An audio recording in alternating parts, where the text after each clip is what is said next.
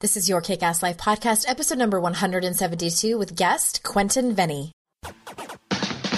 This is the Your Kick Ass Life podcast with Andrea Owen, a no BS guide to self help and badassery. Because, ladies, let's face it, life's too short for it to not kick ass.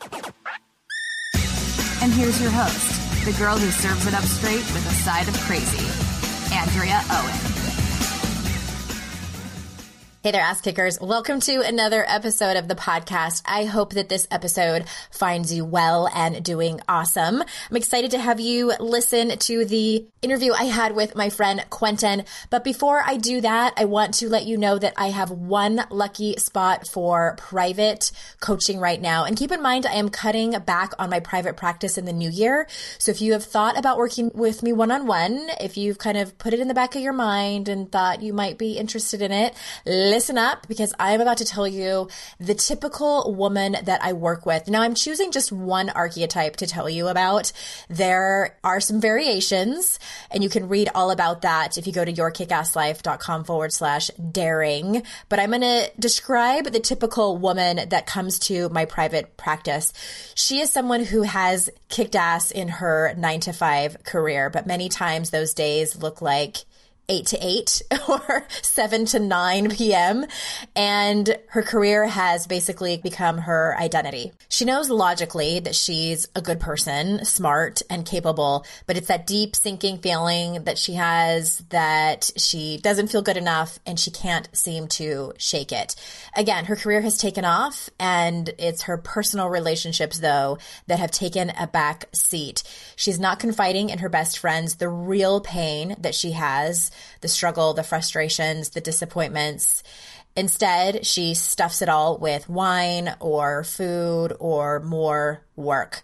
That pain I just mentioned, she doesn't dare open up Pandora's box. So, in other words, she has all these disappointments and sometimes grief and loss about things that have happened in her life and anger that hasn't been properly processed. On the outside, everyone thinks that she has got it all together. But really what's happened is she has gotten to the end of her rope and tied a knot and is holding on and her palms are beginning to sweat and she doesn't know what to do. Usually this person has been to therapy and knows her family of origin stuff and things like that and processed some things, loves personal development, reads all the self help books, listens to all the podcasts, and just doesn't really know how to put it into practice. Just needs that guidance and that focus and attention to be able to learn the tools in her life, to be able to have those hard conversations with people, to be able to process the emotions, to be able to have some self compassion, and then also logistical things like setting boundaries at work and putting herself first for once.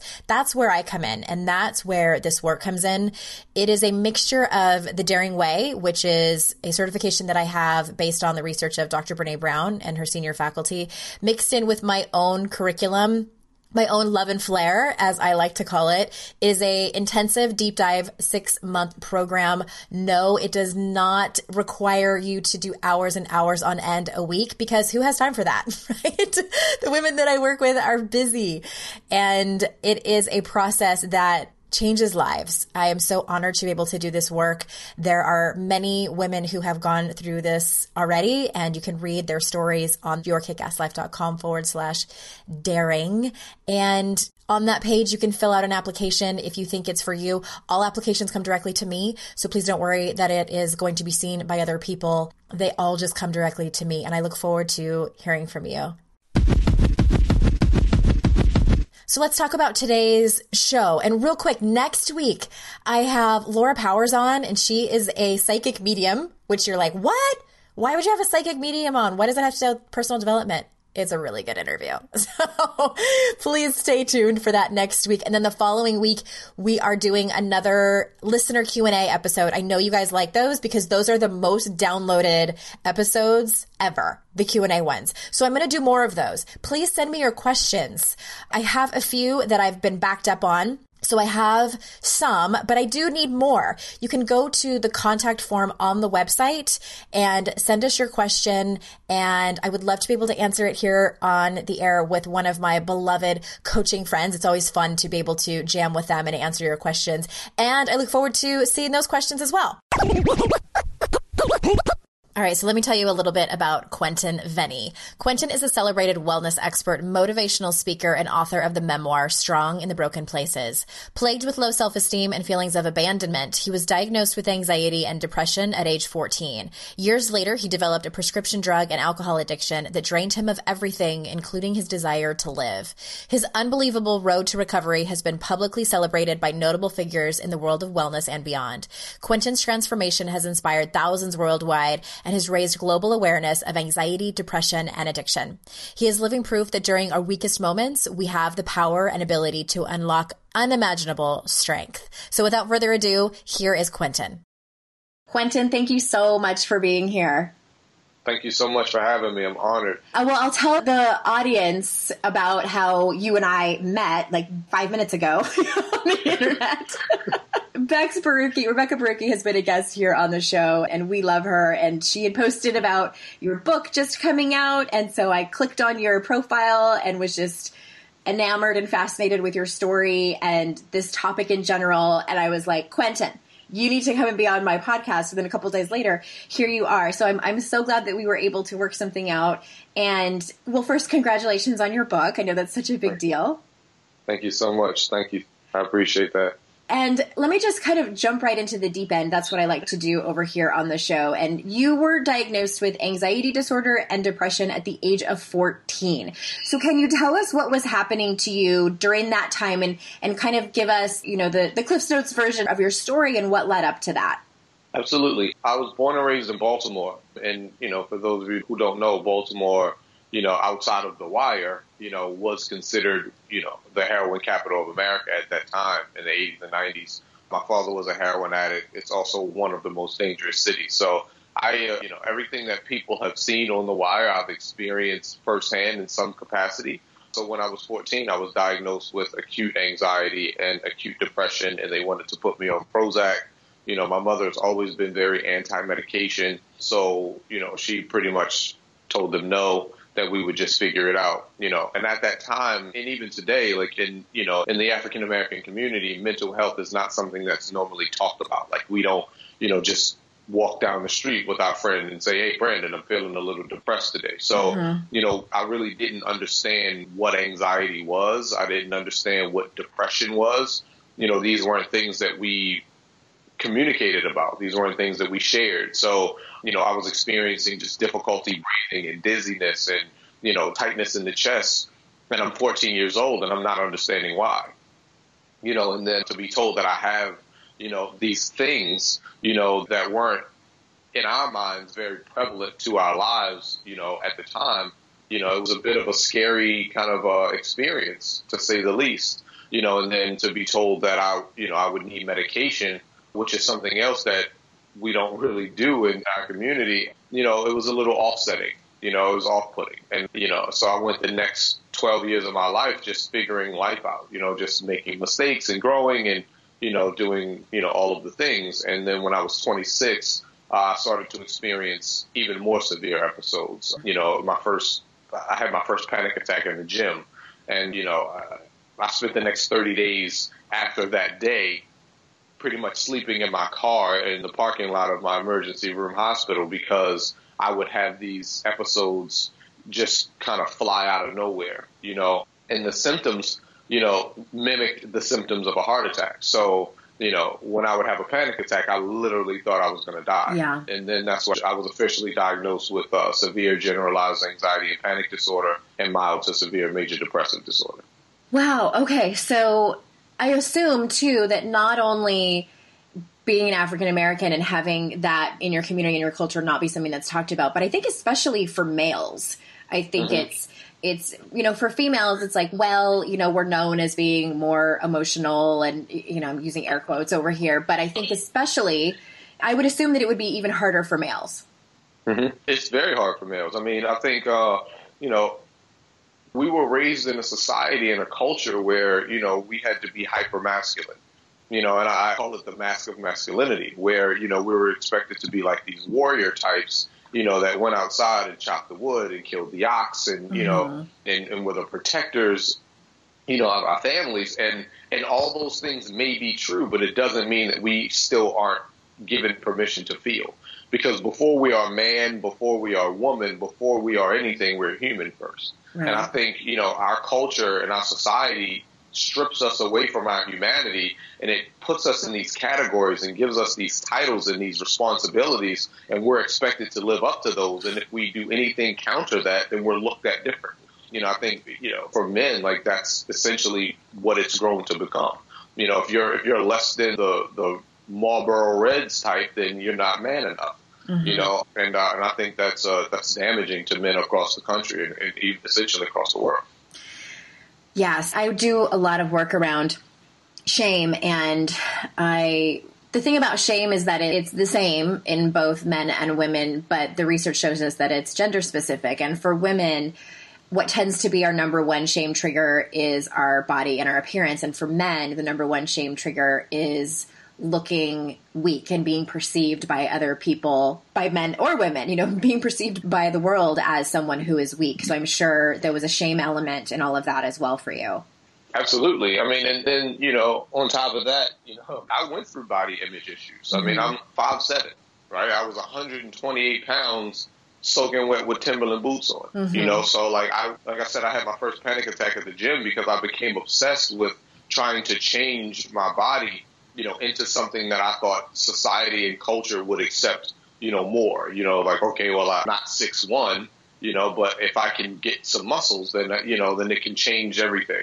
Yeah. And I think it was that obsession and, you know, with just not loving who I was and not really addressing the problems that were existing in my life and the things that happened to me in my past. I think those things like just came to a head and they came out in my anxiety. I mean, I'm a firm believer that anxiety is our body's way of communicating something to us. It's telling us that something needs to be addressed or something needs to be changed, you know, in some capacity. And it's up to us to really figure out what that is. Absolutely. I was diagnosed with severe generalized anxiety disorder when I was 20, I think it was 26 or 27, and mild panic disorder.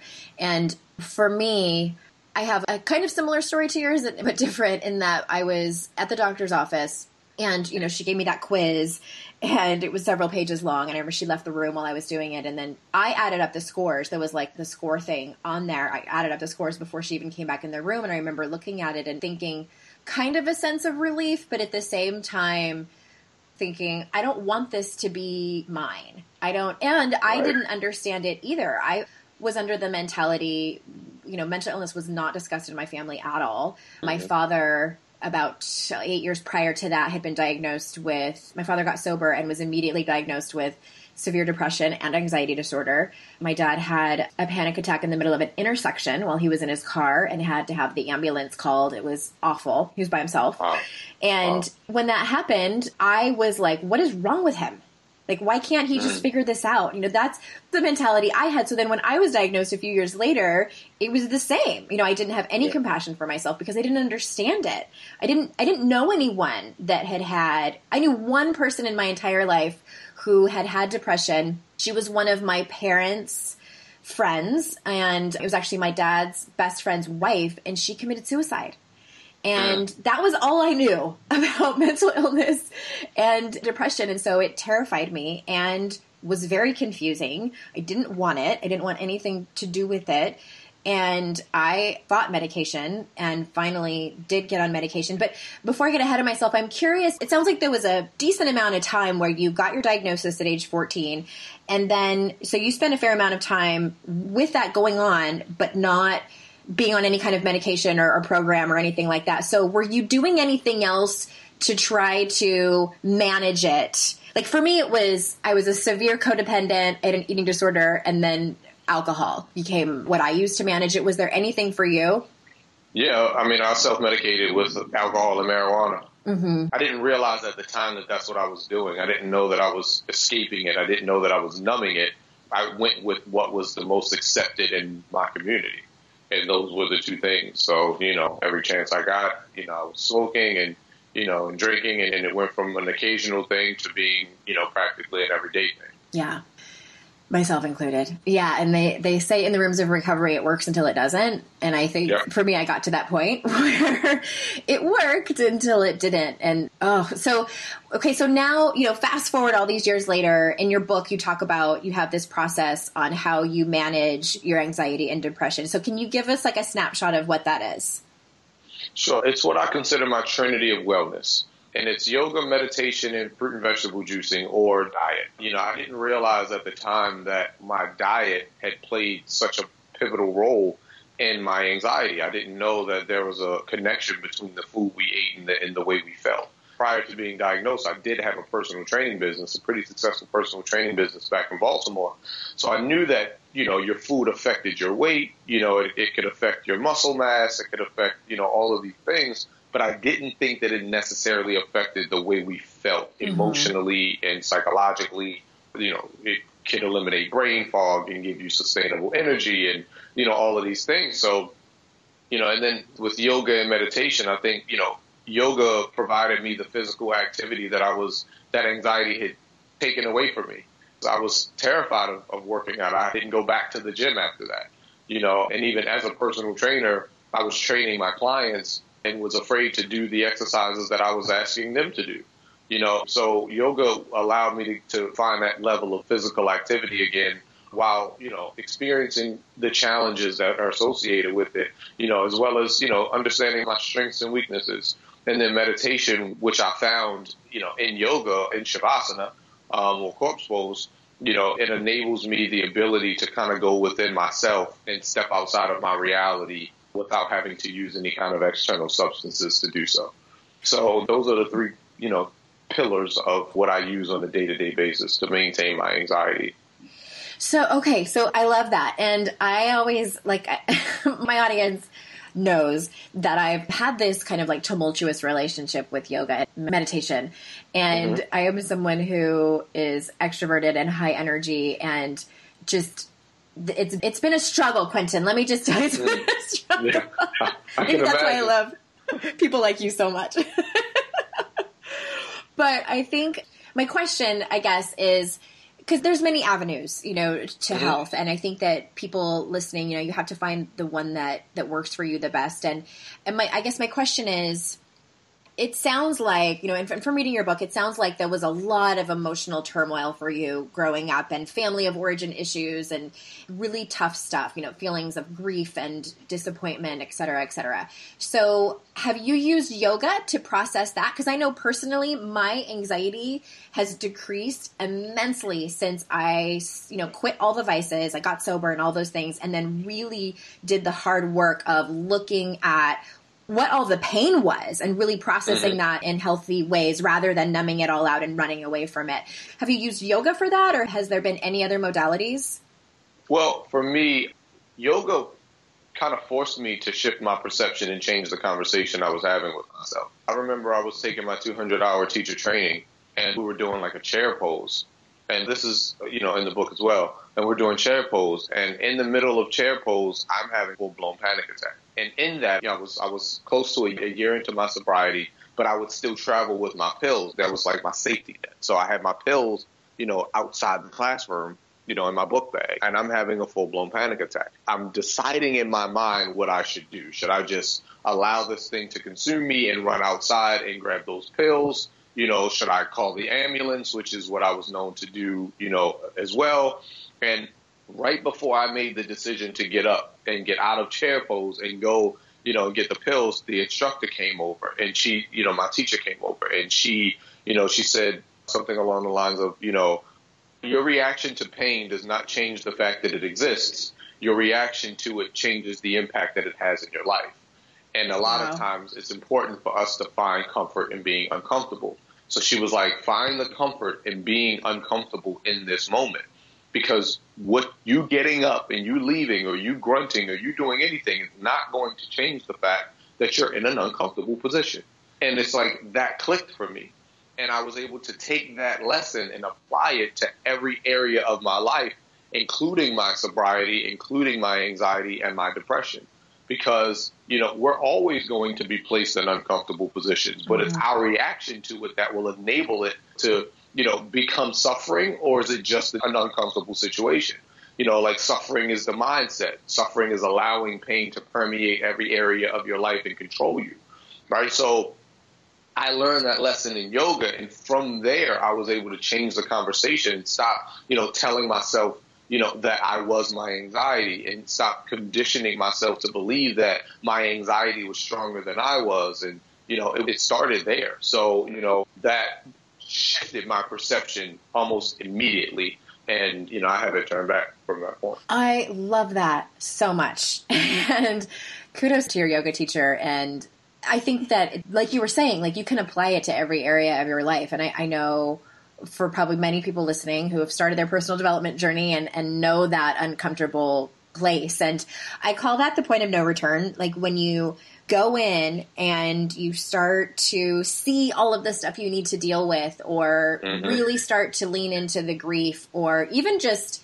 admit that you have all these issues that you need to look right. at. Like you can't right. unsee that. I truly believe too that there's like this period of time that not a lot of people acknowledge and that's why I like to acknowledge it is like you get to that point and then for some people, I think that there's either like a moment of panic or many moments of panic or a moment, you know, some grief where they're like, okay, I can't turn back. Like, I can't go back to that ignorant place. I can't go back to that, the not knowing and the not seeing. So mm-hmm. my only choice really is to stay where I am or to move forward. And I think some people stay where they are for a while. And I don't think that's necessarily a bad thing. I think people need to kind of go at their own pace. You know, the, the pain isn't going to go anywhere. Like you were just saying, it's what you Absolutely. do with it.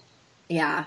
Well, I want to kind of shift gears a little bit because I know that this book is so powerful. And by the way, everyone, it's Strong in the Broken Places. You can grab the link in the show notes and learn more about Quentin from that. And I love this conversation because, you know, as someone who you know, I have a family history of mental illness and I myself have dealt with it.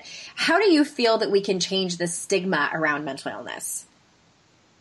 to be completely honest, I think we're doing that now. Yeah. I think by continuing to expand the conversation, uh, you know, we heal as a community.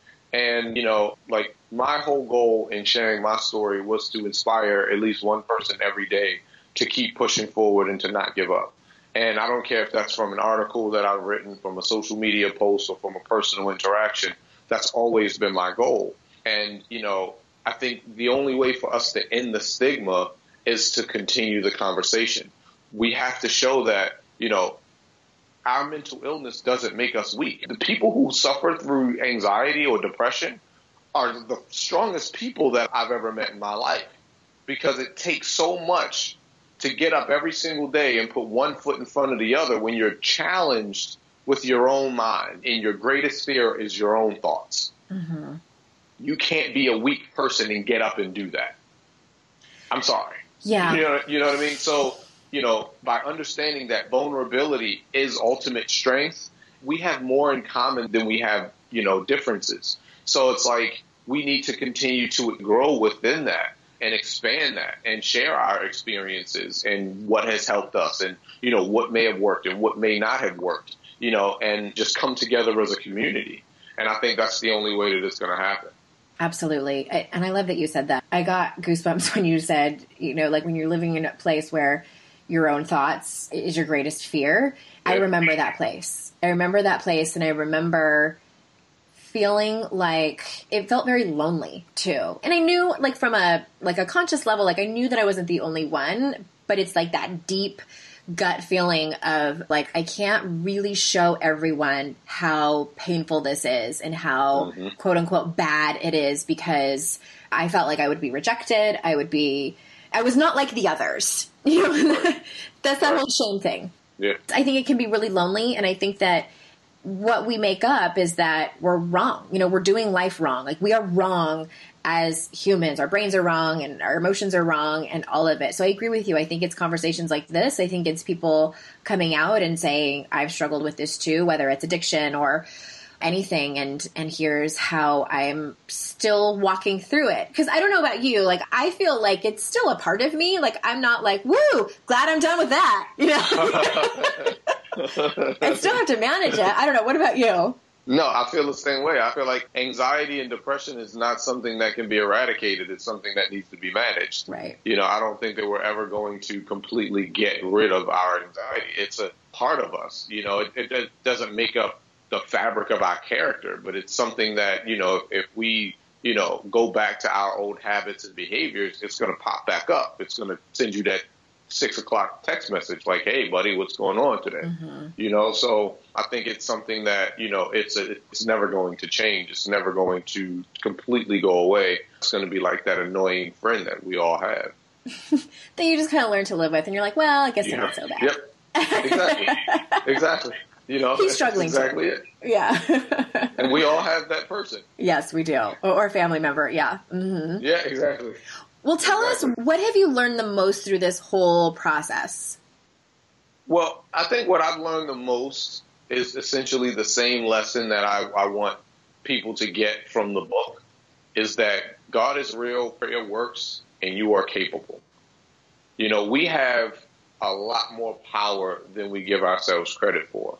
And I think we live in a culture that doesn't reward our power we live in a culture that's driven by fear, a society that's driven by fear, and as a result, we're forced to make a decision based off of that fear. And I think that, you know, for me, I realized that I could do literally anything in this world.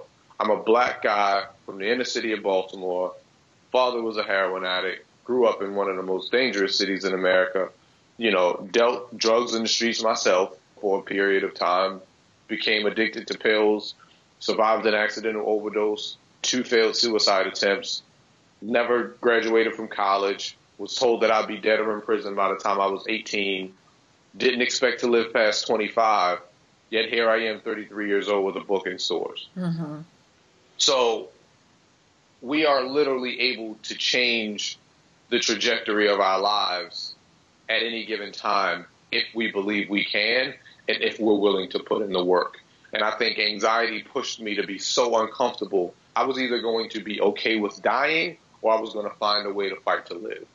And that's what it did for me. Wow. Thank you for sharing that. It's so inspiring. And I, and I know that we have a lot of listeners that struggle with anxiety and or addiction or depression or love somebody that does. And I think, you know, that's one of the reasons I wanted to have you on and share story. And I have one more question for you before we wrap it up. And that's who have been the greatest teachers in your life? The greatest teachers in my life. That's a good question. Never been asked that one before. I would say my mother. Mm-hmm. My mother is definitely one. I mean, she lost her mom when she was 15 years old.